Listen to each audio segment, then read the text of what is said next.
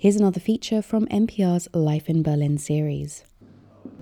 He stand behind me many years when I was young, and now I'm older, more than 60. Uh, yes.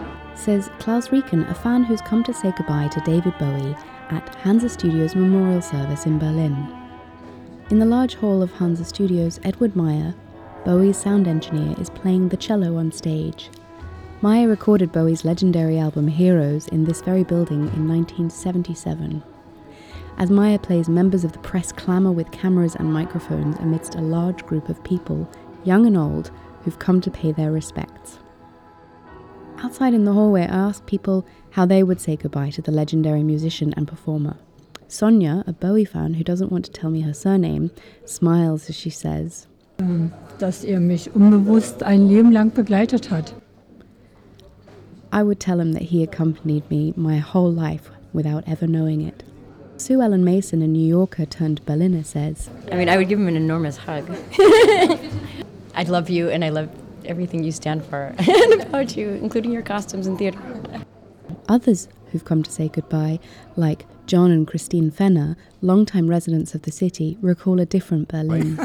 My wife seen him uh, personally here in Berlin. He used to go to the discotheque, the Jungle. What street was that? um, Nürnberger Street. There was a jungle, was a disco, and nearly by was a Badewanne.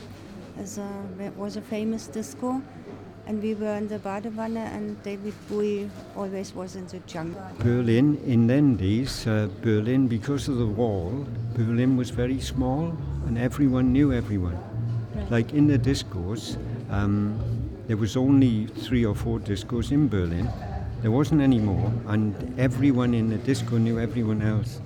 And 19 year old Jasmine Göttinger, a young pianist, says, He influenced a lot of my uh, favorite bands. Uh, I want to thank him because he made the world a, a richer place and better place and a more uh, colorful and um, creative world. As I leave Hansa Studios, a queue has formed around the block.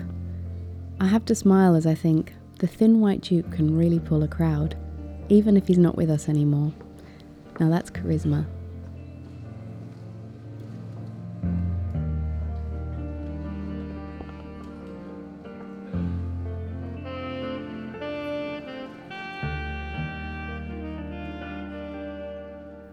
For NPR Berlin, I'm Marlene Melchior.